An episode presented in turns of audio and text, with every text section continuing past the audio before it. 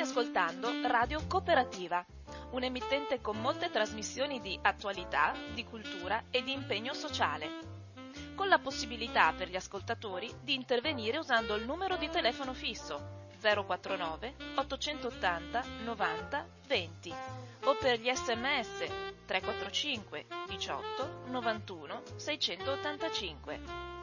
Nessuna interruzione pubblicitaria perché non dipende da alcuno sponsor commerciale. Radio Cooperativa si regge sul lavoro volontario di conduttori e amministratori e vive con la generosità di ascoltatori e soci che l'aiutano finanziariamente. Per farlo basta collegarsi al sito www.radiocooperativa.org che contiene tutto quello che può essere utile per sostenerla. Oppure si può usare il bollettino postale con il numero 120 82 301 intestato a Informazione e Cultura, via Antonio da Tempo 2 35 131 Padova. La frequenza principale è sui 92.7 MHz. Buon ascolto!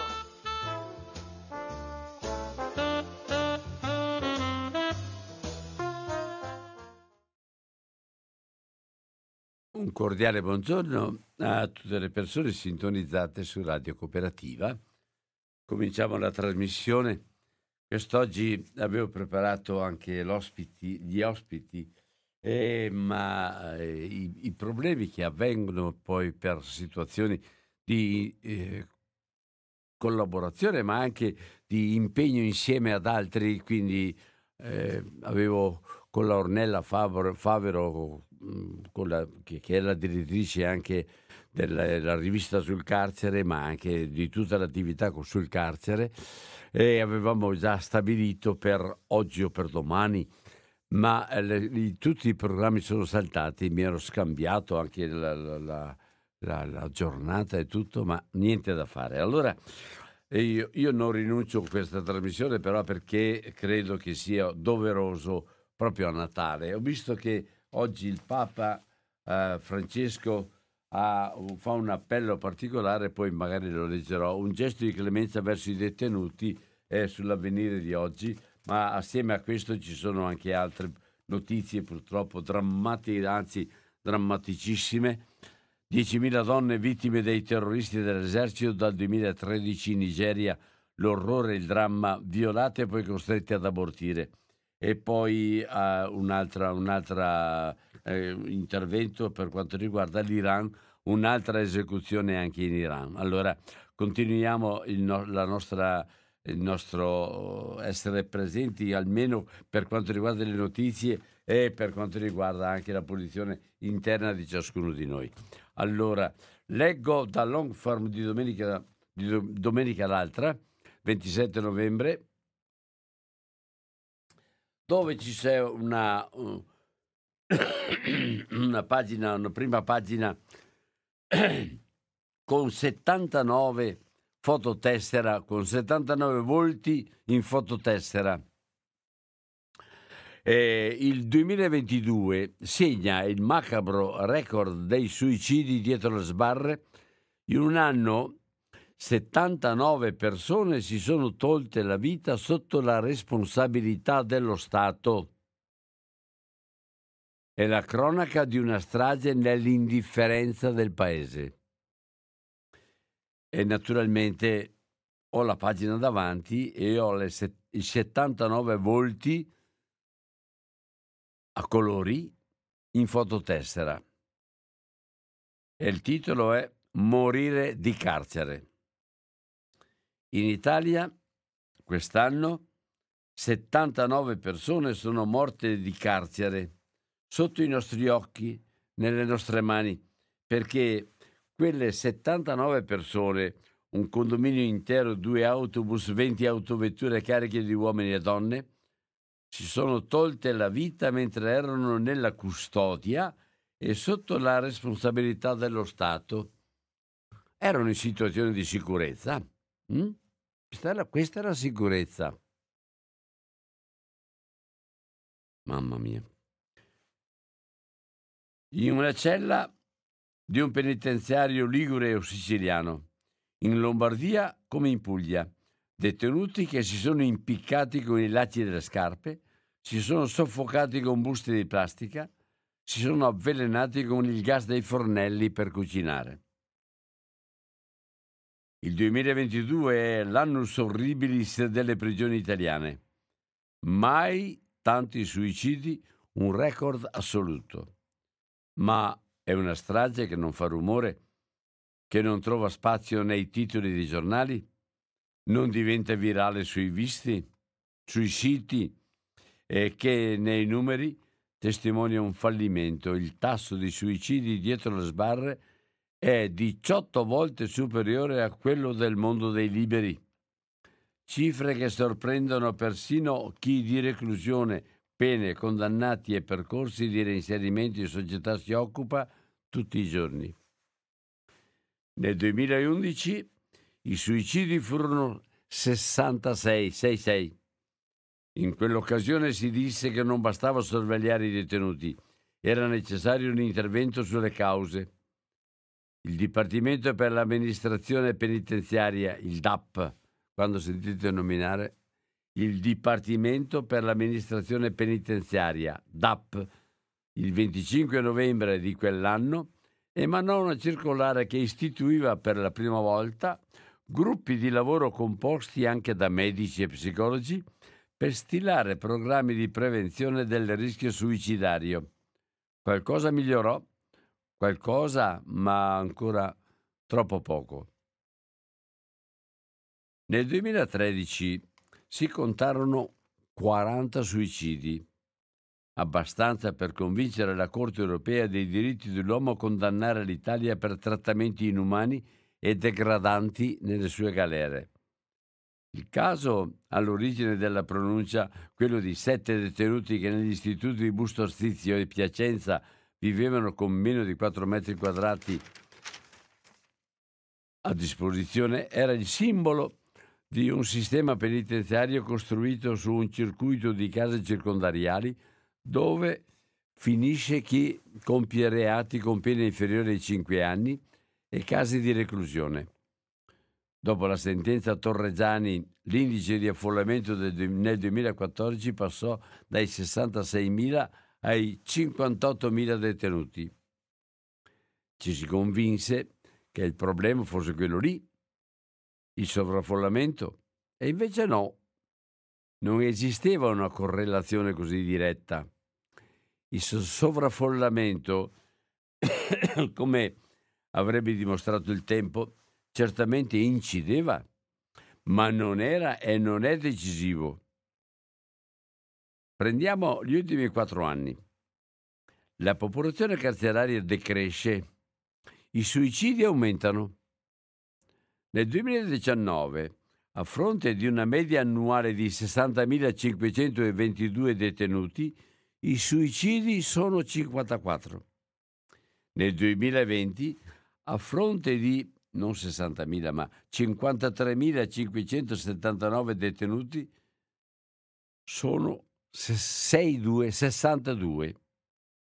Nel 2021 se ne contano 58, poi nel 2022 al 27 novembre siamo già a 79, 79, 79 suicidi e 1639 tentativi di suicidio su 54.841 carcerati. Un dato peggiore persino di quello registrato nel 2009 quando si tolsero la vita in 72 e i giornali pochi, pochi scrissero che era stato raggiunto un non invidiabile record storico. Affrontare il fenomeno affidandosi ai numeri e alla loro curva nel tempo ha il pregio della documentazione inoppugnabile, ma lo svantaggio della spersonalizzazione rende gli esseri umani addendi e, su, e percentuali di una tabella. Un po' come in guerra con la contabilità delle perdite al fronte, e tuttavia i dati aiutano a identificare il punto debole del sistema lì dove le fragilità dell'essere umano si trasformano nell'atto di autolesionismo definitivo. Le persone si sono suicidate entro le 24 ore dall'ingresso nell'istituto. Tre si sono suicidate dopo due giorni, due dopo tre giorni, una dopo sei giorni. Mauro Palma, scrupoloso garante dei detenuti, non ha più nemmeno bisogno di controllare le cartelle nel suo PC, eh, eh, personal computer, sgrana il rosario a memoria e non stiamo parlando di condannati in via definitiva, ma di chi era in attesa del giudizio di primo grado come si fa ancora a sostenere che la colpa sia del sov- sovraffollamento? La burocrazia ha dato un nome che arriva dal mondo dei liberi, nuovi giunti. Nuovi giunti. Le carceri hanno dei reparti a loro dedicati, sono camere di compensazione psicologica per attenuare l'impatto della reclusione. Di solito i nuovi giunti vi restano per tre giorni, vengono sottoposti a visita medica, hanno il colloquio con lo psicologo e incontrano i mediatori prima di essere trasferiti nei circuiti carcerari, che sono quattro. La media sicurezza per i reati comuni, lo spazio più promiscuo e il meno controllato, l'alta sicurezza, il reparto protetti per chi ha compiuto reati efferati o infamanti. Il 41 bis per i mafiosi. Scartabellando però tra le statistiche che descrivono le, e definiscono l'attuale popolazione carceraria, Palma nota qualcosa di strano, o meglio, qualcosa che in un sistema virtuoso non dovrebbe esistere. Ci sono 1492 persone in carcere per reati che hanno una pena inferiore a un anno. Altre 2595 con pene da 1 a 2 anni.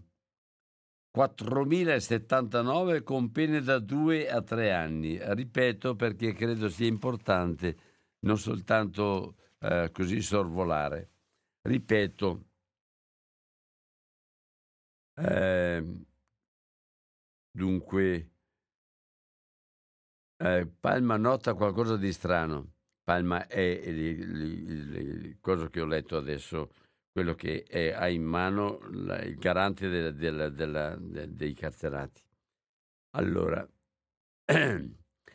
qualcosa che in sistema virtuoso non dovrebbe esistere. Ci sono 1492 persone in carcere per reati che hanno una pena inferiore a un anno. Altre 2595 con pene da 1 a 2 anni. 4.000 con pene da 2 a 3 anni potrebbero beneficiare dell'affidamento in prova ai servizi sociali come prevede la legge ma trattandosi di senza fissa dimora, stranieri, indigenti, non possono pagare un legale né vengono informati dei propri diritti. 8.000 detenuti che sarebbero fuori se solo avessero uno straccio di avvocato. Eh, non commento, non commento, ma sono a contatto continuo quotidiano con situazioni e avvocati. Alessandro Gaffoglio, Storia di una notte di Ferragosto. Di Alessandro avevano detto sta bene, è stato soltanto, è stato soltanto un attimo. E un attimo è stato, ma bene non stava affatto. Quando le guardie penitenziarie lo hanno trovato morto, Alessandro era nascosto sotto le coperte come un bambino, forse per non farsi riprendere dalle telecamere di sorveglianza. Aveva una busta di nylon stretta intorno al collo che gli copriva naso, bocca e quei lunghi capelli neri a cespuglio che gli incorniciavano la testa per ricordare a tutti che certo era di Torino ma arrivava dal Brasile. È morto così, Nella notte di Ferragosto, quella che i ragazzi della sua età, Alessandro aveva appena 24 anni, avrebbero il diritto di passare su una spiaggia sotto il cielo di una montagna, insomma, in un posto senza un tetto sulla testa, possibilmente con un po' di musica nelle orecchie. Alessandro era finito per la prima volta in un carcere a Torino, la città della sua seconda vita, quella fortunata. Era arrivato dal Brasile a otto anni, adottato da una coppia piemontese. Aveva trovato tutto ciò che non gli era stato dato e tuttavia le strade hanno eh, la capacità di complicarsi in alcune esistenze. Dopo l'infanzia disperata dall'altra parte del mondo, aveva conosciuto un'adolescenza difficile in Piemonte, quella rabbia che alle volte prende lo spazio della felicità. Alcuni disturbi di comportamento, le droghe come causa o forse come conseguenza.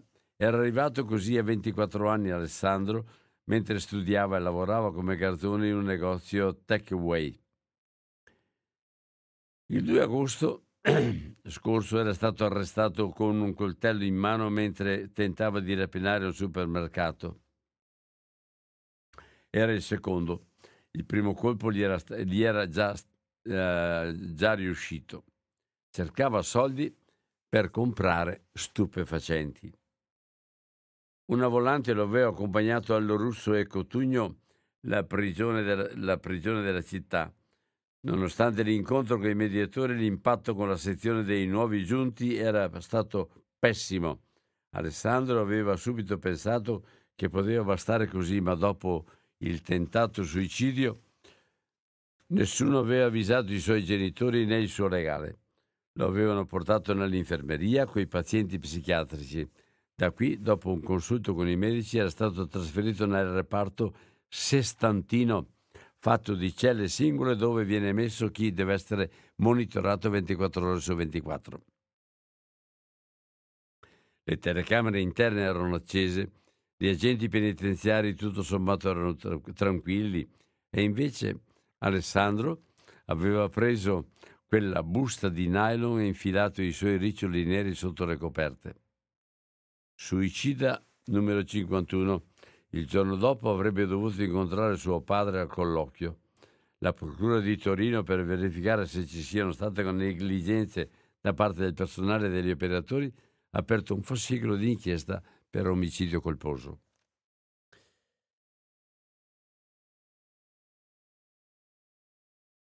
I danni collaterali del Covid. Mancano educatori e mediatori, mancano gli educatori, sostiene il garante Mauro Palma ce ne sono 700 sui 900 previsti dalle piante organiche ministeriali e visitano meno eh, eh, di quanto dovrebbero le sezioni. Operati come sono di lavoro, per lo più impiegano il tempo a stilare le relazioni personali per i magistrati di sorveglianza che devono decidere se concedere o meno qualche beneficio.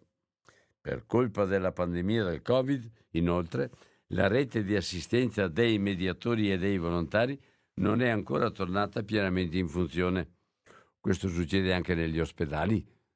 Provate a portare una, una, persona bisognosa di un pronto intervento o di, un, o di, un, di una uh, immediata uh, possibilità di rimanere in ospedale e vedrete che non ci sono molti spazi per andare a trovare. Allora, per colpa della pandemia del Covid, inoltre, la rete di assistenza dei mediatori e dei volontari non è ancora tornata pienamente in funzione. Tocca dunque ai poliziotti e alla penitenziaria supplire alla mancanza e fungere insieme da psicologi, mediatori culturali, interpreti, senza averne i titoli e le competenze. L'impatto col mondo dei reclusi era il mondo, momento più delicato anche prima del Covid.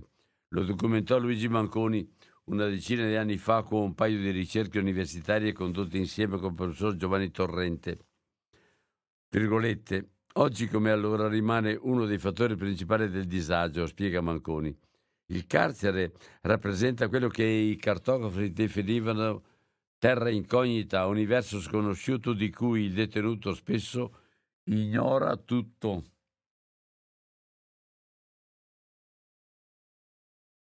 Il linguaggio, il linguaggio in primis, un lessico tutto interno al sistema che priva il detenuto della lingua che potrebbe aiutarlo ad adattarsi. Ignora poi le gerarchie interne, quelle formali e quelle informali. Informali come possono essere i rapporti di forza che si instaurano tra gruppi di detenuti, dove contano l'anzianità della reclusione, il prestigio criminale, i legami per ragioni di comunanza di provenienza e di attività illecita. Chi entra ignora le regole che sono numerose e minuziose, definite dai regolamenti e dalle consuetudini, ignora anche i propri diritti, così nell'arco di poche ore va incontro all'impatto con un universo che oltre ad essere sconosciuto diventa ostile. Alberto Moretti, questo era Alessandro Gaffoglio, questo è Alberto Moretti, La febbre del giovedì sera. Raccontano che quando hanno visto arrivare il signor Alberto al carcere di Marassi, un vecchio secondino lo abbia riconosciuto all'istante, anche se era trasfigurato nel viso, cambiato nei movimenti, alterato nella voce. Ma gli occhi celesti no, quelli erano sempre gli stessi, indimenticabili. Alberto? Quanto divertimento! Alberto Moretti è stato per decenni uno dei signori della movida genovese. Non c'era discoteca dove non avesse piazzato un biglietto per un cocktail, una prevendita e dove non avesse reclutato almeno una volta una barista, un buttafuori, una ragazza immagine. Alberto non aveva fatto una buona fine, era lì alle porte del carcere di Genova perché aveva provato a uccidere sua moglie, colpendola alla testa con una chiave inglese mentre dormiva. Era una notte di metà giugno. L'hanno ammanettato e rinchiuso a Marassi. Qualcuno lo ha riconosciuto dagli occhi. È vero, ma quello che è arrivato non era un uomo, era un animale imbizzarrito. Ricordano gli agenti penitenziari. Dicono che fosse fuori di sé, ma lo psichiatra che 24 ore dopo lo visitò esclude potesse avere intenti suicidi. In realtà il medico sottovalutò perché nessuno me lo ha detto, tantomeno lui si è difeso in seguito. Un particolare non di poco conto. Qualche mese prima Alberto aveva provato a togliersi la vita ingerendo una massiccia dose di psicofarmaci. L'avevano ripreso in tempo grazie all'intervento dei medici del pronto soccorso, ma il carcere è diverso. Dopo cinque giorni passati in isolamento era stato trasferito in una cella, cella videosorvegliata. Aveva più, più di 70 anni.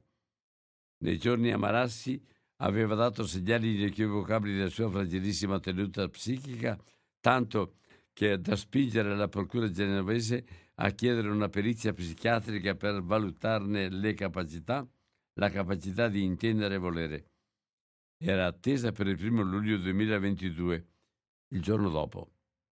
Qua siamo quindi il 30 giugno del 2022. Il 30 giugno, una notte di estate, tra il giovedì e il venerdì, quelle notti in cui i locali da ballo rimettono in pista le bottiglie scadenti di vodka per prepararsi al weekend, Alberto ha deciso che poteva bastare così. Suicida numero 33. Sulla morte di Alberto a Moretti è stata aperta un'inchiesta che non ha portato a niente. La Procura di Genova, che aveva dubbi sull'opportunità di tenere recluso un uomo di quella età e quelle patologie, ha chiesto l'archiviazione. Non doveva stare in carcere, è convinto Michele Lorenzo, segretario per la Liguria del Sindacato Autonomo Polizia Penitenziaria. Avrebbe dovuto essere destinato a una REMS, le strutture sanitarie adatte per chi ha disturbi mentali, sarebbe ancora vivo Lessico e sbarre. Le carceri italiane hanno gli abitanti di Cuneo e la varietà di Baranzate, il comune più multietnico del nostro paese con le sue 76 nazionalità.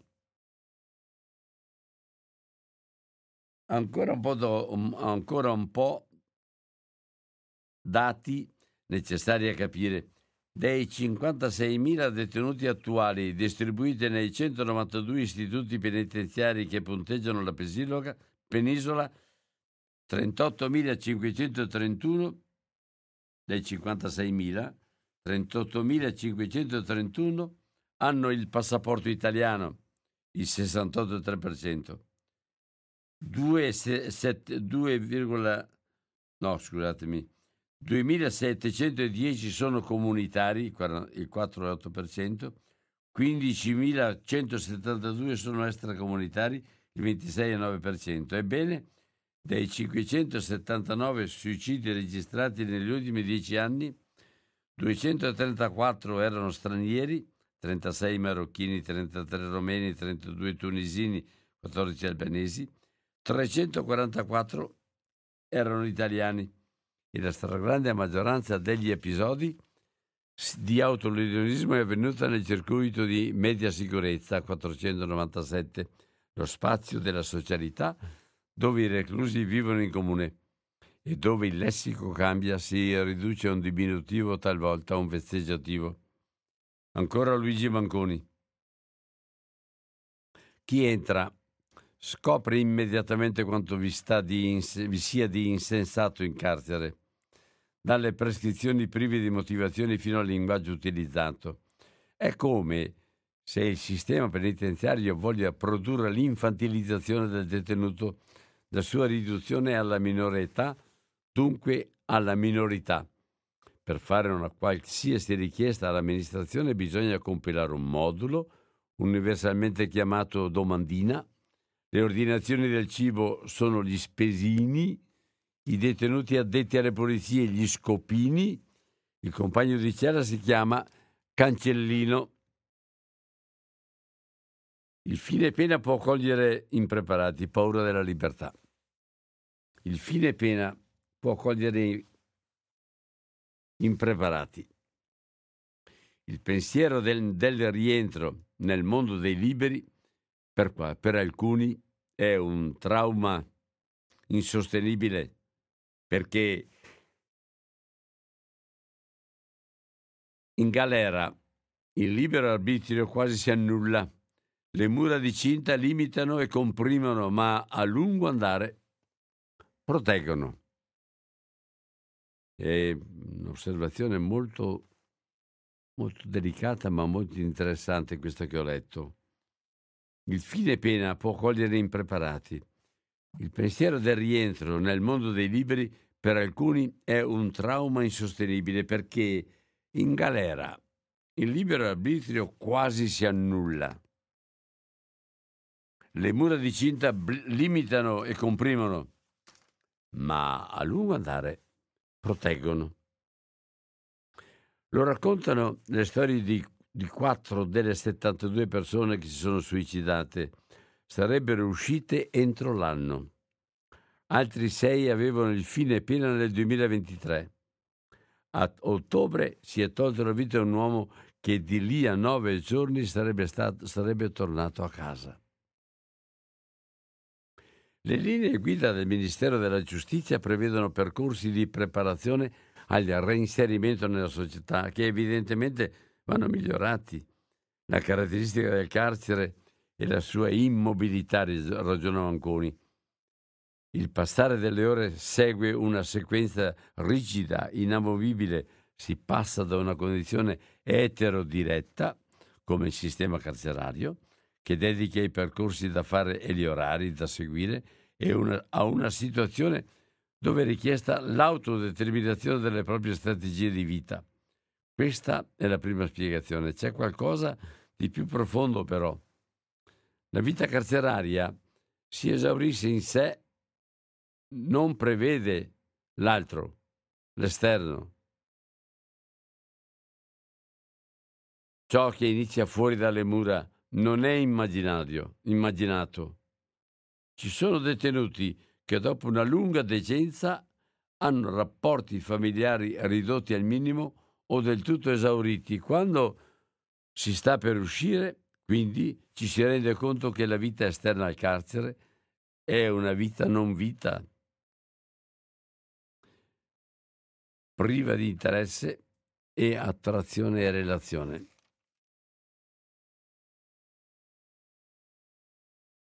Le morti sospette, il caso Fruttaldo. Quando si è dentro non si muore solo per autonoma scelta. Alla statistica aggiornata dei suicidi si aggiungono 81 decessi naturali, 3 decessi accidentali e 27 casi da accertare. Quest'ultimo dato va approfondito. Sotto tale dicitura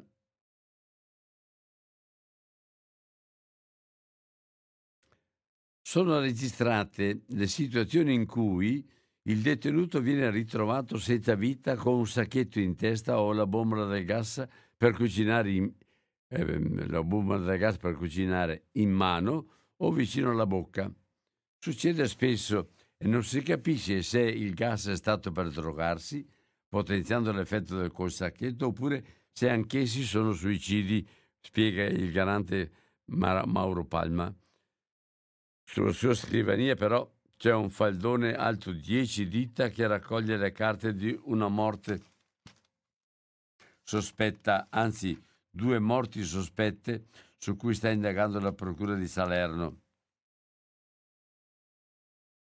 Si tratta del caso di Vittorio Fruttaldo, nato ad Aversa nel 1986, problemi da tossicodipendenza, rapinatore condannato in via definitiva e questa è la sua storia. 10 maggio scorso si trova nella stanza numero 10 della sesta sezione media sicurezza del carcere di Forni, frazione di Salerno. Gli mancano meno di cinque mesi al fine pena. Poco dopo la mezzanotte litiga col suo cancellino Costantino Fazio, un milanese di 45 anni.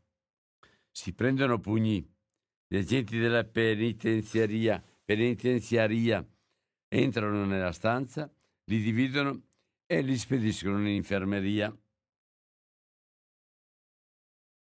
Fruttaldo ha una scoriazione di 3 cm ma rifiuta ogni trattamento medico.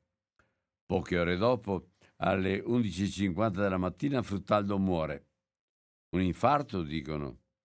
Il detenuto al mio arrivo si trovò in posizione supina, non cosciente, in arresto cardiocircolatorio, polsi periferici assenti, scrive sul referto medico chi ha provato a rianimarlo. L'amministrazione della casa circondariale di Forni inserisce l'evento nel sistema informatico del DAP solo 5 ore, solo 5 ore dopo alle 16.43. Inserisce l'evento solo 5 ore dopo. Il giorno dopo, 11 maggio, alle 12.41 nel sistema appare un'altra segnalazione inspiegabilmente successiva. Si parla di una colluttazione, si, si rappresenta l'aggressione avvenuta nei confronti dell'assistente Nicola Notari, prognosi di giorni 21 con diagnosi di trauma cranico-facciale e dell'agente Amodeo Pirozzi, prognosi di 10 giorni. L'informativa redatta alla fine di una esatta ricostruzione dei fatti spiega che Pirozzi e Notari non erano nella cella di Fruttaldo per recuperare alcuni oggetti. Ho sbagliato a leggere. Eh, al fine di, di, dunque L'informativa redatta al fine di una esatta ricostruzione dei fatti spiega che Pirozzi e Notari erano entrati nella cella, dei, nella cella di Fruttaldo per recuperare alcuni oggetti personali di Fazio, il quale dopo il litigio aveva cambiato stanza. Al tempo imperfetto del, da verbale di questura si riferisce il personale entrato in imperfetto da verbale, scusate, il personale, no, sì,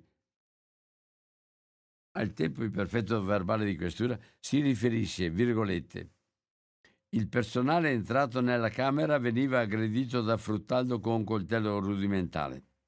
Il personale cercava di bloccare il detenuto con non poche difficoltà. Chiuse virgolette.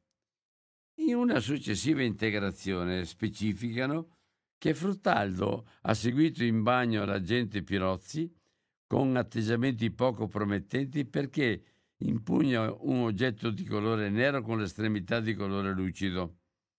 A quel punto l'agente notari entra nella stanza cercando di bloccare il detenuto Pirozzi, perde l'equilibrio e cade nel box doccia, sbattendo la testa. Subito dopo anche Fruttaldo cade e finisce sul corpo di, di Pirozzi la zuffa termina in qualche modo. Il personale di polizia e Fruttaldo vengono inviati al nosocomio locale dove sono stati refertati come descritto in precedenza. La lettera di Fazio suicida numero 70. La versione non collima con quella contenuta nella prima segnalazione. Il pomeriggio del 10 maggio, da cui sembra capire che il medico in realtà era stato chiamato d'urgenza nella cella. Ma è soprattutto un altro elemento a rendere l'episodio più opaco ancora. Una lettera olografa, scritta in propria mano, indirizzata al garante dei detenuti. La scrive Fazio il 20, 20 agosto, quando, trasferito da Forni, si trova nell'istituto custodia attenuata di Eboli. Sono passati tre mesi dalla morte di Fruttallo e lui si sente sufficientemente sicuro per raccontare la propria verità. A Fuorni, virgolette, a Fuorni è accaduto un evento drammatico di inaudita violenza e crudeltà nei confronti di un detenuto, il quale purtroppo è deceduto dopo un pestaggio subito, subito da parte di due agenti di custodia della polizia penitenziaria. Il suo nome era Fruttaldo Vittorio. Il fatto è avvenuto sotto i miei occhi e a tutt'oggi sono l'unico testimone oculare. Sono stato seguito dalla Procura di Salerno il primo luglio 2022. Sono stato sentito dalla Procura di Salerno il primo luglio 2022. Signore, lei non può immaginare gli abusi e le vessazioni che ho dovuto subire. Sono stato trattato come un appestato solo per aver detto la verità e aver denunciato al, al DAP di Napoli tutto quello che era successo.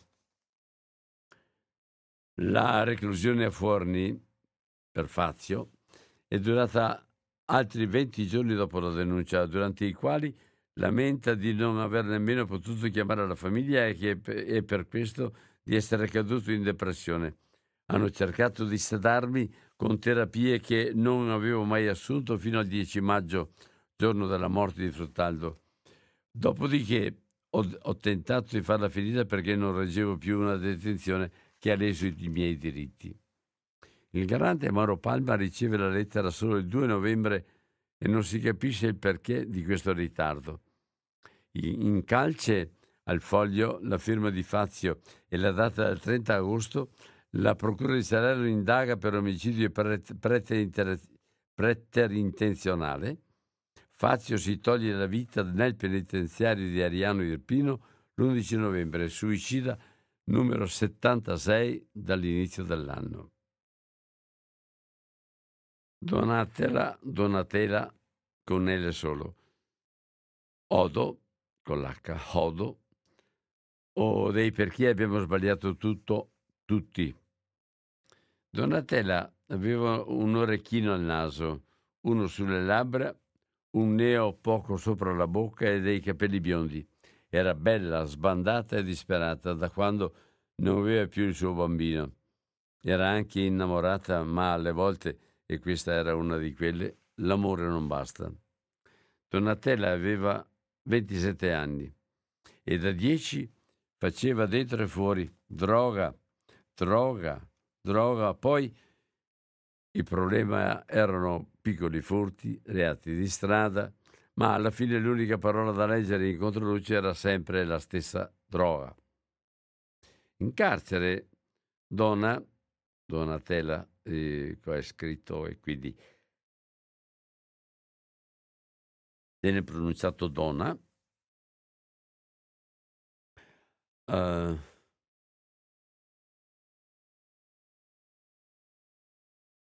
in carcere Donna aveva festeggiato i, suo, i suoi compleanni, una torta, ti aveva fatto una torta bellissima, ha raccontato una delle sue compagne di cella. In carcere Donna aveva trovato tutte le sue amiche. In carcere Donna aveva, eh, tutto, aveva trovato tutto quello che aveva e che poi un giorno le è stato tolto. Fui io insistere, ha raccontato Annalisa, una sua compagna al Corriere del Veneto, per farle effettuare il test. Era incinta. Donna era felice ma spaventata. Il giorno in cui è stata scarcerata era raggiante, bella più che mai. Ma qualcosa poi è andato storto. In poco tempo si è ritrovata di nuovo per strada ha combattuto e quando si sono rotte le acque hanno chiamato l'ambulanza. Lei è arrivata in ospedale e ha partorito un bel bambino che ha chiamato Adam. Donna non era una di quelle che avrebbe potuto fare la mamma secondo i servizi sociali, eppure voleva quel piccolo e ha cercato in tutti i modi di tenerlo andando in terapia, ma non è stato abbastanza. Gli hanno tolto Adam dopo il primo abbraccio. È arrivata in cella distrutta, disperata, con l'ennesimo fallimento a fare da zavorra. Donatella ha cominciato a morire in quel 2014 e non si è ripresa più. Aveva aspettato il bambino con tutto l'amore che poteva. Non poteva superarlo. Ci aveva provato, Donna. Il carcere era la sua seconda casa, ma da qualche mese aveva trovato una strada. Si chiamava Leo era l'amore, tanto che insieme avevano preso casa, avevano persino cominciato ad arredarla. Sarebbe uscita dalla galera dopo poche settimane. Era il primo agosto quando Donna ha, perso, ha preso carta e penna e ha scritto al suo Leo, virgolette, Leo, amore mio, mi dispiace. Sei la cosa più bella che mi poteva accadere e che per la prima volta in vita penso e so cosa vuol dire amare qualcuno, ma ho paura di tutto, di perderti e non lo sopporterei. Perdonami, amore mio, sii forte, ti amo e scusami.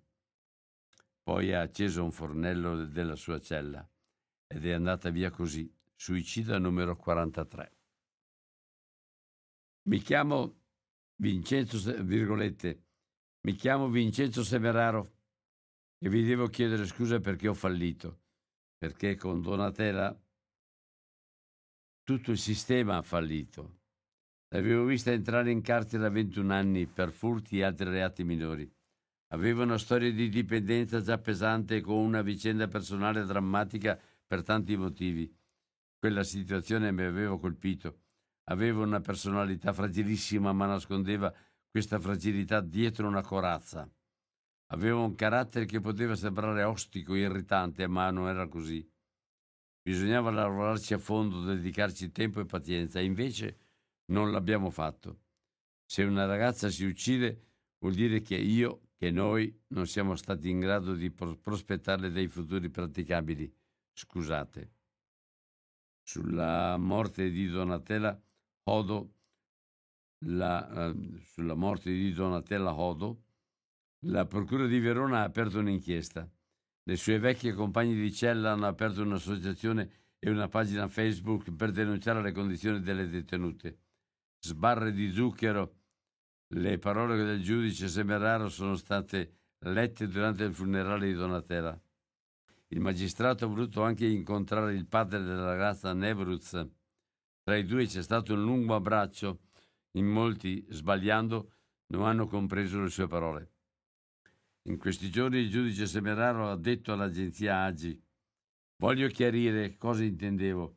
Quando ho scritto quella lettera pensavo al legislatore che non ebbe il coraggio di trasformare in legge nel 2018 i suggerimenti per aumentare le misure alternative provenienti dal tavolo di riforma penitenziario, rimasti lettera morta perché di lì a poco si andava a votare e si aveva paura della reazione degli elettori ai governi che non rimpolpano il personale della polizia penitenziaria e gli educatori che sono 700 per 55.000 detenuti, alle regioni da cui dipende la san- sanità penitenziaria e il numero di psicologi e psichiatri sempre più basso, per andare via via più, più giù sino ad arrivare alla magistratura, ripeto, abbiamo fallito tutti.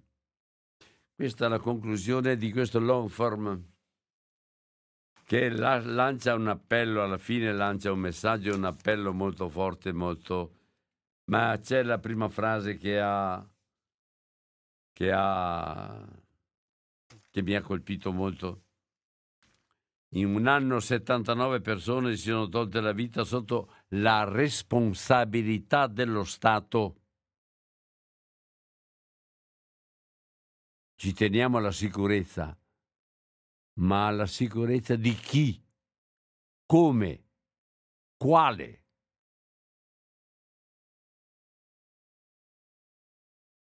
Perché io mi trovo con situazioni dove i poveracci non hanno diritto di avere qualche conflitto. E allora vanno eliminati, vanno buttati fuori. È la cronaca di una strage nell'indifferenza del paese. Questa è la frase che ho letto prima. Allora, ho trovato sull'espresso di de, de, de, domenica l'altra, del, pare il 4, dunque, 4 dicembre, sicuro di quello, quello che ho letto ieri sui cinesi, l'espresso del 4 dicembre del Caccia alla Volpe, quello dei cinesi che ho letto dove c'è anche però un altro articolo. Il, cam- il clan camorristico rialza la testa e i boss si riparano dietro a falsi pentimenti mentre riorganizzano affari e alleanze e la giustizia in affanno li rincorre. Ma penso di non leggere questo articolo, ma di leggere invece una, una, un commento che fa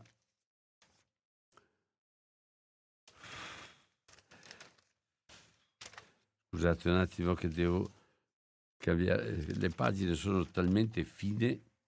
Eccolo qua. Un, un articolo di Franco Corleone che sembra un po' difficile a volte, ma è buono. Il sistema carcerario è incompatibile con la rieducazione perché troppo brutale. Le sue strutture edilizie, le sue condizioni inumane sono al limite della tolleranza, sono una vergogna della nostra pretesa giuridica. La stessa prigione è una forma di pena da rivedere profondamente. Rispetto a qualche anno fa, qualcosa si è fatto, ma è ancora troppo poco di fronte alle emergenze note a tutti, di cui quella più esplosiva è il numero dei detenuti. Ho scelto due frasi di Carlo Nordio contenute nel dialogo con Giuliano Pisapia sulle riforme possibili, pubblicato nel 2010 nel volume In attesa di giustizia. Il confronto tra un politico di sinistra, Pisapia, e un magistrato liberale moderato trovava un motivo nell'aver entrambi presieduto commissioni per la riforma del codice penale, rispettivamente nel 2004 e nel 2006 e nell'aver individuato soluzioni simili ma con lo stesso destino delle precedenti commissioni Pagliaro e Grosso, quest'ultima improntata al diritto penale minimo con la pregevole indicazione di cambiamento del sistema delle pene attraverso il superamento della centralità del carcere e il favore verso il principio di riserva di codice sia verso quello di offensività. La presenza di Nordio nel governo Meloni rappresenta una vera contraddizione. Dipenderà da lui che questa si riveli una contraddizione felice e realizzi l'obiettivo dichiarato ripetutamente di cancellare il codice Rocco e di approvare un codice repubblicano dopo 90 anni anziché un, un tradimento delle sue idee. La tragedia di 79 suicidi nelle carceri italiane fino a novembre scorso rischia di costituire un alibi per versare lacrime di coccodrillo, ma non fare nulla per cambiare. Cosa avrebbe fatto cosa andrebbe fatto lo sappiamo almeno dal 1949, lo indicava già Ernesto Rossi a Piero Calamandrei, direttore della rivista Il Ponte e promotore della commissione parlamentare d'inchiesta sulle carceri e sulla tortura nel 1948. La prima verifica sulle buone intenzioni di Nordio si manifesterà entro la fine di dicembre con la definizione del decreto legge sull'ergastolo stativo, sui rev party e sulla riforma Cartabia. E ancora prima con la scelta della persona a cui affidare la de- delega del carcere al vice ministro Sisto o a quello dei sottosegretari e soprattutto con la nomina del capo de- del Dipartimento dell'amministrazione penitenziaria con la conferma dell'ottimo Carlo Renoldi o la preferenza per un magistrato giustazio- giustizialista. Certo, non è un buon segno la delega per la politica antidroga affidata da Giorgia Meloni ad Alfredo Mantovano, esponente del proibizionismo moralistico e carcerocentrico, ispiratore della nefanda legge Fini Giovanardi. Per parte mia suggerisco tre misure indifferibili. Primo, liberare i, 5.000, i 15.000 detenuti classificati come tossicodipendenti e da affidare a programmi alternativi territoriali o comunitari. Secondo, istituire case di reintegrazione sociale per i soggetti 7.000 con pene inflitte fino a tre anni e quelli con pene residue fino a tre anni, altri 13.000, con la direzione affidata ai sindaci e con personale educativo del volontariato e del terzo settore per incarnare l'articolo 27 della Costituzione e approvare una legge intelligente sul numero chiuso per limitare gli ingressi in carcere. È sicuro che senza misure alternative, oh, scusatemi, è sicuro che senza misure deflattive l'Apocalisse alla fine verrà. Questo è Franco Corleone che dà le sue indicazioni. Allora, mi pare che siete stati non buoni, buonissimi, ma mi penso anche attenti perché ho visto che nessuno ha toccato il telefono, il telefono è sempre rimasto aperto, adesso è aperto ancora. E allora 049 880 90 20, quello che ho letto credo sia stato più che sufficiente per mettere davanti, più che i dati, mettere davanti eh, la vita delle persone. E allora c'è qualcuno che vuole lanciarsi, riprenderemo questo argomento, eh? lo riprenderemo perché credo che sarà necessario avere anche un, da un punto di vista tecnico delle indicazioni perché non basta sa- però saperlo e sapere che le cose poi sono di queste persone vive eccetera io credo che questo sia molto molto ma molto importante allora leggo vedo che nessuno si, si lancia è una popolazione che eh, lontano dagli occhi, lontano dal cuore, purtroppo. Allora, allora, qua abbiamo un'altra. Eccola la prima telefonata. Bene. Do precedenza alla telefonata. Pronto? Pronto? Pronto. Ciao Albino, sono Antonio. Antonio, buona giornata. Eh, sentendo le cose che tu hai detto, no? verrebbe fuori che a fronte della sofferenza, delle difficoltà che ha una comunità, perché le comunità perfette non esistono. Allora, di fronte a cose come quelle che tu hai letto, cosa possiamo fare? visto che giustamente ieri si è detto che la vita è azione, soprattutto è agire, è pratica, essere concreti, pragmatici. Io condivido questo. Ora, ma quando noi siamo sbrigativi, siamo riduzionisti, e io uso delle parole per farmi capire, non per ma sono quelle che, che, per, che mi servono per esprimermi. Un, un, un, radicalismo giacobino oppure un giacobinismo radi- cosa vuol dire? Vuol dire di fronte alla complessità della realtà figurarsi degli uomini se non sono, di, se non sono complicati gli uomini. E io, con o un moralismo o per, per ordine e disciplina, io calo dall'alto la mannaia, faccio il tagliateste sbrigativamente e liquido tutte le questioni.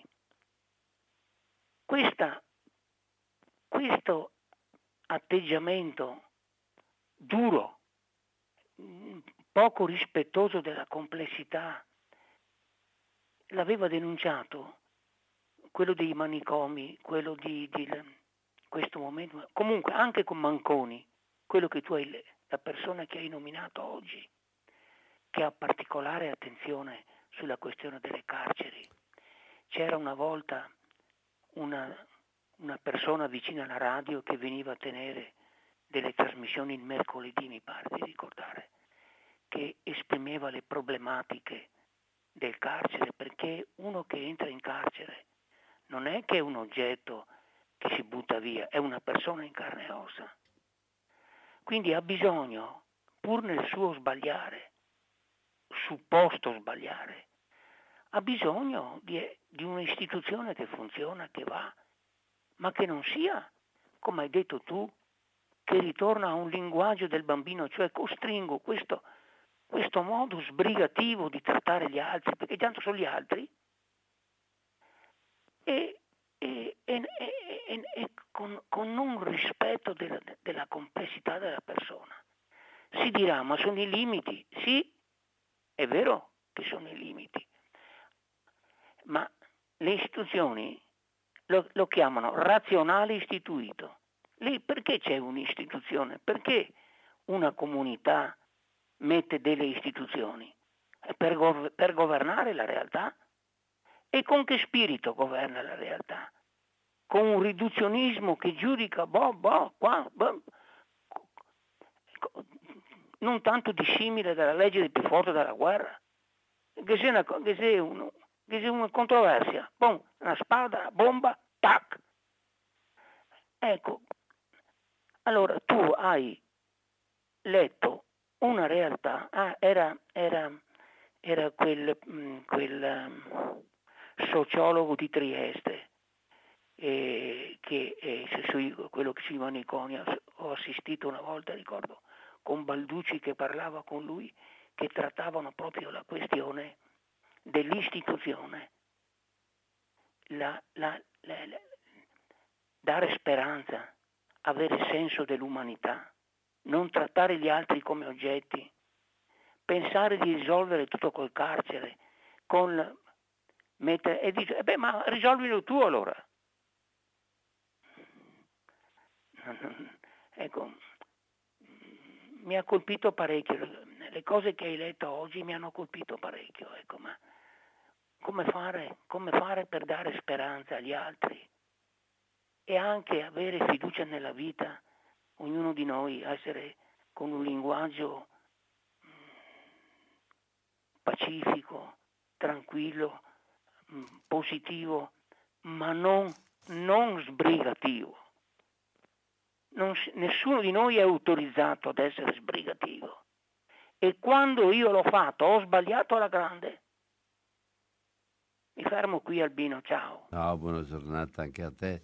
E questo succede a tutti quanti, però non è una questione soltanto di carcerati, ma è la tendenza che abbiamo di essere veloci e di essere anche se, semplificare tutto a, a, alla misura del nostro giudizio. Questo è purtroppo il dramma che abbiamo tutti, questo qua. Pronto? Pronto? Sì, pronto. Ah sì, buongiorno Don Albino. Eh, salve, sono Enrichi. Enrichi. Eh, sul carcere io le mie idee, sinceramente, il carcere come è fatto qua, non solo qua, in gran parte del mondo, per me è una cosa assolutamente sbagliata. Perché vede, io sono convinto purtroppo che a parte qualche caso, perché succede che un uomo eh, perde la testa pur essendo la migliore persona del mondo e magari combina qualcosa che non va, poi se ne pente amaramente, allora... Eh. però per la maggior parte dei casi l'uomo è fatto in una certa maniera come un computer ha, ha, ha il cervello fatto in una certa maniera è un po' difficile cambiarlo, perciò l'idea di cambiare una persona chiudendola in una stanza assieme a delle altre cioè, assolutamente impossibile. Io sono per le cittadelle fortificate, controllate, oggi poi con i sistemi elettronici che ci sono ragazzi diventa un gioco, dove ognuno ha il suo micro appartamentino, che so, 10, 15 metri, 20 metri quadri, dove conduce la sua vita privata, può coltivare anche i suoi affetti, perché non si possono togliere gli affetti perché uno ha rubato. Togliere gli affetti perché uno non ha pagato qualcosa. Togliere gli affetti anche perché ha ferito qualcuno. Ma, ma dove siamo? Cioè, ecco, lui ha la sua privacy, se ne sta là, durante il giorno svolge dei lavori utili e poi ritorna nella sua sede. Basta. Cioè il concetto è di isolare la persona dal contesto sociale perché si è rivelata pericolosa e cercare in questo ambito di rieducarla. Ma come fai a rieducare uno se lo cacci in una stanzetta di pochi metri quadri altri due o tre? È impossibile, è una cosa che non, non, non ha senso, è solo punitivo e basta non hai nessuna speranza di recuperare l'individuo, sicuramente lo peggiori e poi addirittura arriviamo al suicidio. Cioè, cioè, mi hanno detto che nel nord Europa quello che io dico è fatto, io non lo sapevo. È Beh. fatto, è sì. così. Perciò noi siamo assolutamente, come al solito, barbari, incivili, arretrati e fascisti. Guarda. Ciao, buona giornata. Eh, il problema centrale, secondo me, eh, sono d'accordo con te che se il carcere deve rieducare, cioè dare la possibilità di rivederci dentro in un modo diverso in quello che si, fa verso gli altri e di quello che facciamo anche per noi, se, se questa è la finalità, non è possibile rieducare senza la possibilità di incontrare. E qua è, è la situazione della società principale. Scusatemi, ma se in un condominio qualcuno non sta alle regole, qual è l'atteggiamento prevalente? Che venga buttato fuori. Lo dico perché sono all'interno di questi meccanismi. E non c'è, e non c'è verso, non c'è verso, quello rimane segnato, non troverà mai la possibilità di avere un riconoscimento, un incontro e soprattutto di superare lo scontro che è in atto. E quindi sono d'accordo con te che senza la presenza e senza una, una realtà dove la vita eh, riprende anche in base a scelte nuove, e diverse che uno può fare e il rapporto con gli altri, allora non è vero che il, cali- che, che il, il, il, eh, carcere è per la rieducazione, non è vero. Non rieduca affatto. E allora su questo punto qua abbiamo tutte le, le, le discussioni, abbiamo anche tutte le, le, osservazioni, abbiamo tutte le leggi, le altre cose, ma ah, rimane un problema che non tocca la vita della gente quotidianamente. E allora dove arriva questo problema? Dove nelle famiglie avviene il fatto negativo?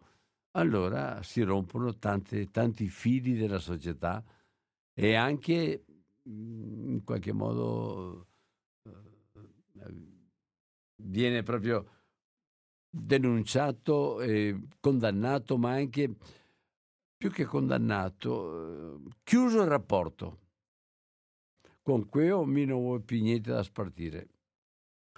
E questo succede. E poi anche l'altra cosa che necessariamente succede, mm, questo qua sarà, sarà inevitabile anche questo, è impossibile vivere in tanti dentro alla stessa struttura e non avere nessun rapporto.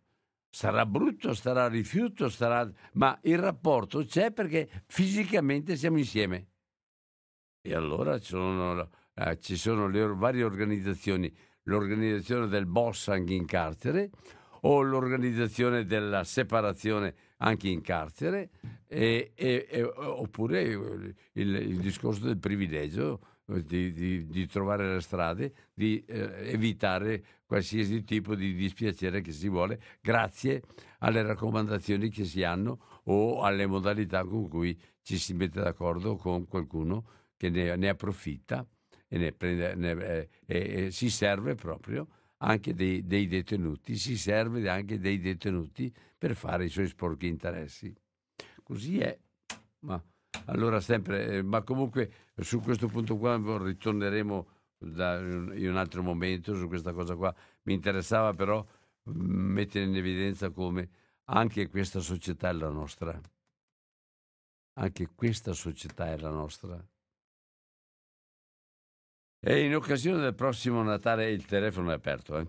in occasione del prossimo Natale Papa Francesco sta inviando a tutti i capi di Stato una lettera per invitarli a compiere un gesto di clemenza verso quei nostri fratelli e sorelle privati della libertà che essi ritengono idonei a beneficiare di qualche misura perché questo tempo segnato da tensioni, ingiustizie e conflitti possa aprirsi alla grazia che viene dal Signore pronto. Ciao Albino, sono Denis. Ciao Denis, breve. Brevissimo. Brevissimo, grazie.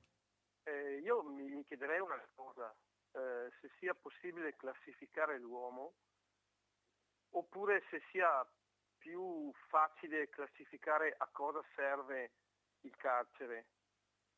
E credo che il carcere serva a, a rieducare, come è stato detto, eh, serve a rieducare l'uomo a, a, da quando è nato il carcere, perché non è nato con l'uomo il carcere, è nato non tanto, non tanto tempo fa, in poche parole come struttura, come istituzione. Serve per rieducare l'uomo alla produzione, Buono. non alla, alla, alla, vita civile o a, o a, altro. Grazie. Alla produzione, cioè la produzione di denaro e, e prodotti. Ciao. Vi saluto. Ciao, ciao grazie. Eh, ce n'è stata fatta della strada da, da Cesare Beccaria, dai diritti delle pene fino ad oggi. Eh, il carcere rimane eh, una, un, una cosa molto ostica sempre, da una parte un senso di giustizia che è anche punitivo, se qualcuno fa delle cose proprio brutte, sgradevoli, beh, un castigo come, come, come, motivo di condanna, un qualche castigo, sebbene che anche lui impara a vivere, cosa che ha fatto agli altri. Questo senso della, della eh, compensazione, direi, sociale e anche, priva- anche personale, questo rimane, rimane una de- delle cose che non vengono espresse, non si parla più, si rompe, eccetera, ma non, non, vengono espresse, ma rimane un, uno degli elementi eh, veramente, ma anche nelle famiglie questo, al di là del carcere, eh, una compensazione del danno ricevuto è una, una, una richiesta molto forte che rimane. La seconda cosa è quindi non vedere la, la, il cambiamento dell'altro e la possibilità dell'altro di essere diverso, ma di essere castigato anche, ma poi anche i, i, tutti i tentativi di rendere il fatto dentro le leggi civili. Pronto? Pronto, buongiorno. Giancarlo da Marostica. Ciao. Ecco, in proposito di danno fatto danno non fatto, stanno arrivando le multe ai non vaccinati senza la prova di aver fatto alcun danno. Ecco, ti dico solo questo. Saluti, arrivederci. Buona, Ciao, buona giornata anche a te.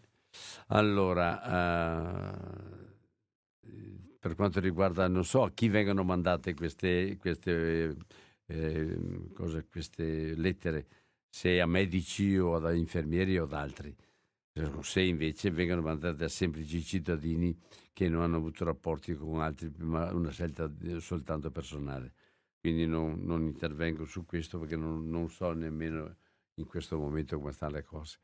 Ma uh, la, il rapporto del, del, carcere e della pena, io credo che questo rapporto eh, non, non, si spiega soltanto con una legge che definisce, ti dà tempi e metodi e ti, e ti chiude dentro a questa realtà qua senza poter fare altro.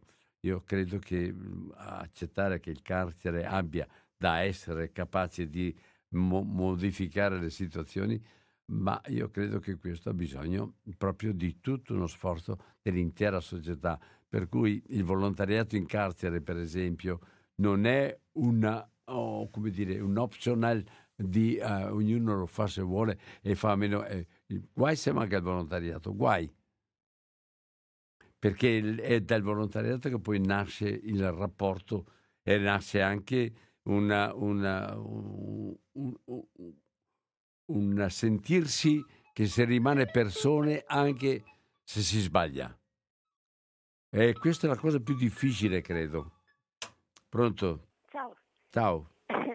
Allora, eh, è terrificante, terrificante le, l'infantilizzazione e la privazione di fatto di ogni spazio per un'autodeterminazione che non sia sulle cose. Sì, ma... Beh, dicevo, rendere le persone simili a bambini, ma non ai bambini veri, a, a quelli che, si, che la mentalità autoritaria pensa come bambini terribile, soffocante. Mm, bambini dipendenti. Mm. Esatto, dipendenti in tutto, certo, certo. soggetti perennemente a giudizio e ad arbitrio di una autorità che non ha, non, non, una, che, che, autoritarismo non è autorità vera, è certo. indipendente da qualsiasi eh, qualità personale e rapporto personale, è la disumanizzazione delle autorità e mm. poi la sottrazione di ogni spazio per ciascuna persona di autodeterminarsi se non nelle cose proprio mm, del quotidiano, mm, per mettersi d'accordo con i compagni su, su, cosa fare, su come fare. Ecco, tolto questo, tol- eh, si inibisce completamente la capacità di programmarsi, di immaginare una vita successiva. È spiegato benissimo nell'analisi che hai fatto ed è forse una delle sofferenze più grandi, eh, mettere le persone davanti al vuoto, davanti a un vuoto accompagnato da disapprovazione, da non accoglienza, da non stima, è atroce. Comunque mm, benissimo il volontariato perché almeno lì si eh, pratica l'attenzione alla persona, questa è, è medicina, questa cosa qui. Però senza un cambiamento delle strutture mm, eh, non credo che si possa andare tanto lontano. Eh, io penso che con, sono d'accordo con Enrichi che alcuni modelli del nord Europa... Io credo che quei modelli abbiano un grandissimo valore. Sì, sì sia, sia, sia, sia per l'ambiente dove si respira aria e ossigeno con una natura normale, e sia anche perché la persona è dentro a un, una, una, realtà limitata, ma dove la persona fa, vive la sua normalità quotidiana. Volevo aggiungere, faccio veloce, che l'istituzione carceraria così come è adesso è, opera esattamente il contrario di ciò a cui dovrebbe tendere, perché il, dovrebbe, chi ha l'ossessione della sicurezza dovrebbe fare in modo che il carcere non sia l'università della delinquenza, ma sia, sia un luogo da cui escono persone che siano meno, meno pericolose, meno distruttive. Mentre così tutte le violenze che si subiscono germinano dentro e creano a disposizione ad altra violenza. Ecco, quindi mi fermo qua, eh, grazie delle letture, c'è bisogno di pensarci su queste cose. Bene, grazie, buona giornata anche a te. Sempre 049 880 90 20. Eh, c'è stata una volta che siamo venuti con chi ha detto che è contro il carcere, proprio tu, cur. Pronto? Ciao Albino, sono Maurizio. Ciao Maurizio. A chi che si deve arrivare a lettera delle multe anche a me mi si arriva. Ah. Se che presenta qua il coso, il postino mi ha, detto, mi ha, mi ha mostrato una busta mi ha detto agenzia delle entrate. e io, sì, e io poi ero respinta in Rio, credo capito, perché mi era arrivata una in aprile dal Ministero della Sanità, una raccomandata. E è un inganno Dolbino dello Stato fascista nella sua parte dirigenziale, che ti si deve saiarlo ti, con la famiglia che te è, e i problemi che te. Si deve saiarlo Bellucco, si deve saiarlo mi, e se Modrio Pipianeo il popuino lo, lo assaggia sempre, hai capito? Dopo se te vuoi difendere te paghi gli avvocati. Questa è la grande democrazia italiana, capito? dello Stato italiano o della Repubblica italiana, capito? dove che tutti si garanti alla fine del vino dello Stato fascista però nessuno li paga perché i problemi del carcere sono dovuti proprio allo Stato dirigenziale fascista che non fa e non applica le leggi come si devono. E ora che i problemi di suicidi, o sbaglio? La lettera che mi arriva cosa è? Un tentativo di fregarmi soldi ed è sospetto il secondo colpo che mi arriva, no? che è, perché questo è un avviso. E ora ti spiego, ritirare la raccomandata, non è che ti, ti firmi il ritiro della raccomandata, ti, ti accetti il contenuto che c'è dentro e siccome che il contenuto non lo conosco, perché prima dovrei notificarmi con una lettera semplice l'avvio di un procedimento, vedo capito. Però, vedi tu, lo Stato fascista se rispetta le leggi, no, tenta di fregarti i 100 euro, vedo capito. Che dopo sia giusto che sia sbagliato, Albino, si può sempre discutere. Adesso aspetto l'arrivo della seconda, che probabilmente ti arriva qua a busta verde come eh, inizio di atto giudiziario. Prelevo l'euro e l'averso, capo il nominativo del responsabile del procedimento, che faccio una bella denuncia in procura prima e dopo che ho segnato all'autorità del garante della privacy. Perché i miei dati sanitari d'Olbino mi riguardano me e il mio medico curante. Poi utilizzare qualsiasi ente in Italia sempre nel mio interesse, nel mio interesse della salute, non nell'interesse dell'età qui su dell'URI, dello Stato fascista d'Albino che dopo a fine anno, siccome chi bilanci sono sempre in attivo, a ti dimostra che tutti a pari, comuni, ASL, o in pari, o in perdita, o i guadagnare un poco però dopo lui in virtù di che robe si aumenta e ha raggiunto l'obiettivo che è quello di risparmiare, Caro Dolbino, come che è la realtà dello Stato, lo Stato dirigenziale fascista di questo paese. Un'altra roba, chi che se andava a votarlo, visto che mi lo dichiarare sta roba qualche tempo fa, chi che se andava a votarlo è complice sei complice di qui dei carceri, sei complice della tangente, sei complice dei, dei tangenti della Lega ed è tutto complici, perché se non ti sei niente ti si scusabile, ma quando che roba te sei non ti si più scusabile, ti si complice. Ciao Dolbino, ti saluto. Ciao, buona giornata. Allora, Maurizio è sempre molto diretto, molto conseguenziale allora, eh, sempre 049 880 90 20, discutiamo pure con libertà, però veniamo avanti.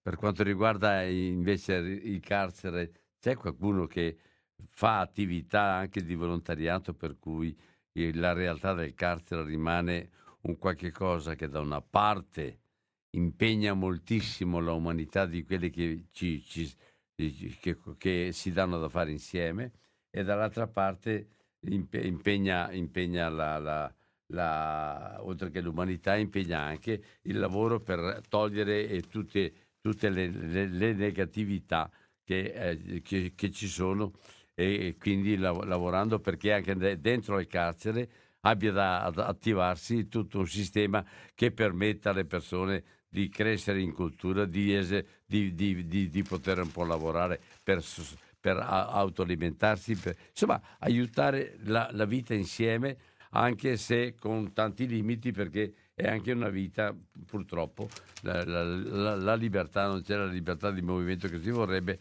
e neanche la, libertà come, come la si, si desidererebbe farlo a casa. Ma comunque eh, questo, questo, questo, rimane comunque molto importante. Eh, per questo per prima parlavo molto di, anche di volontariato, perché la società si ricompone nel momento in cui liberamente qualcuno accetta che quello che ha davanti non è soltanto furto, non è soltanto violenza, non è soltanto sbaglio, ma è anche persona.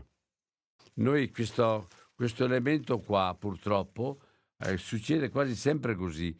Quando uno sbaglia, guarda cosa che gli ha fatto, ma ti pareva, ho il Zeum, qui ho il Zeum. E detto questo, quello può fare anche il santo, ma detto questo, quello è segnato per sempre. Io credo che qui ci sia dentro la possibilità di un atteggiamento e di un comportamento che possa fare, fare la differenza. Ho visto che eh, c'è adesso difficoltà a intervenire, mi, mi, dispiace, ma voglio leggervi, anche se è una cosa orribile, è una cosa che non ha molto da spartire con la riparazione dalle cose, però è una cosa drammatica a Nigeria, la guerra segreta delle, dell'esercito, migliaia di donne costrette ad abortire. Un orrore nell'orrore. Un solo, non solo il terrorismo islamico continua a mietere vittime nel nord-est della Nigeria, ma un'inchiesta dell'agenzia di stampa Reuters ha svelato che l'esercito nigeriano ha forzato migliaia di giovani donne ad abortire, spesso a loro insaputa. Questo programma segreto è iniziato almeno nel 2013 ed ha causato circa 10.000 aborti. Abbiamo intervistato oltre 30 vittime, oltre ad alcuni soldati e operatori sanitari. Affermano gli autori dell'inchiesta. Il programma di aborto sistematico e illegale fa parte del conflitto in corso contro Boko Haram.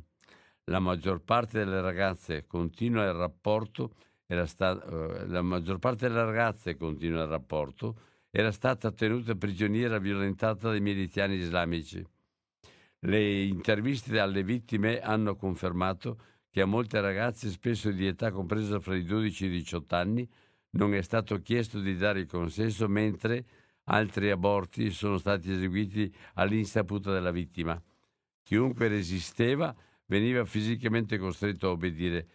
Secondo diversi testimoni in Nigeria, pre- persiste la convinzione che i figli dei jihadisti di Boko Haram sono predestinati dal sangue delle loro vene a prendere un giorno le armi contro il governo nigeriano.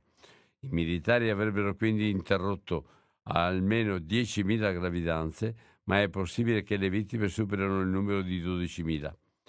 Alle giovani donne venivano somministrate iniezioni e pillole per indurre l'aborto, spiega l'inchiesta, mentre altre sono state sottoposte ad aborti chirurgici. Inoltre, alcune vittime del mm, programma segreto sarebbero morte a causa dell'intervento subito. Le accuse sono state completamente respinte dall'esercito nigeriano attraverso il proprio capo di Stato Maggiore della Difesa Generale Laki Irabor. Questo rapporto non ha alcun senso, ha dichiarato la stampa Irabor.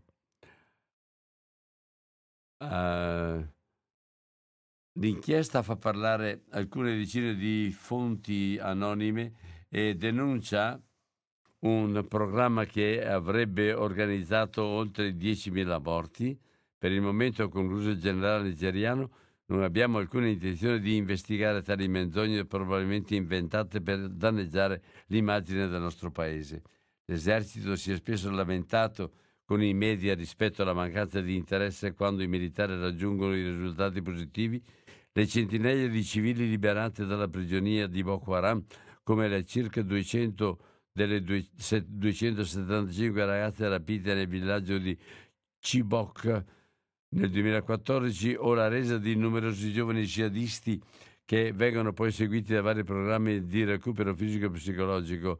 Nonostante le autorità nigeriane sembrino determinate a non dare peso alle accuse della Reuters, il segretario generale dell'ONU Antonio Guterres ha chiesto al presidente nigeriano Muhammadu Buhari di lanciare immediatamente un'indagine indipendente e approfondita per stabilire, continuava la nota di Guterres, che siano i responsabili di tale, chi siano i responsabili di tale programma. Anche l'amministrazione Biden si è detta profondamente turbata e ha estratto, esortato la Nigeria a considerare seriamente le accuse. L'aborto è illegale nel paese tranne quando la vita della madre è in pericolo. Nel nord, abitato principalmente da nigeriani appartenenti alla comunità islamica, l'interruzione illegale della gravidanza può essere punita con una pena detentiva di 14 anni. La situazione nel nord-est del paese rimane comunque molto complessa.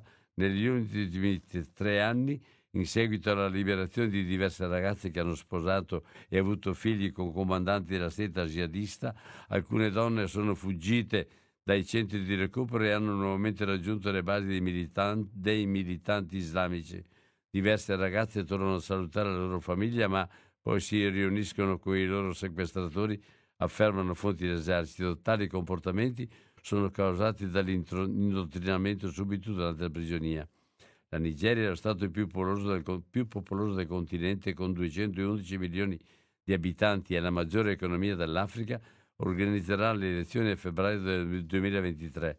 Dopo due mandati, l'eredità lasciata dal presidente Buhari rispetto a una Nigeria più sicura ha deluso non solo i nigeriani, ma anche gran parte della comunità internazionale. Dall'inizio del conflitto nel 2009 sono almeno 40.000 le vittime e oltre 2 milioni i profughi. Ho letto anche questo qua. Qua c'è un'altra, purtroppo un altro fatto, un'altra, un'altra dicitura di cose purtroppo che fanno male e basta ma eh, siamo dentro a un mondo globale oggi che, dove anche gli avvenimenti che non si vedono, che non passano, che non hanno giornali a fianco, poi prima o dopo da qualche parte sbucano fuori. E quest'oggi ho letto sul carcere, lo riprenderemo questo discorso, ho già firmato la data, ma speriamo dovrebbe essere il 28 di, 29 dicembre, ma vediamo un po' di un, un intervento molto, uh, anche questo più tecnicamente più, più, più, più approfondito sul carcere e sulle vicende, quelle che vi ho narrato qua dei 79, ma anche le vicende di tanti altri che si trovano in carcere in questo momento. Grazie, vi auguro una buona continuazione di buona giornata e a risentirci. Ciao a tutti quanti.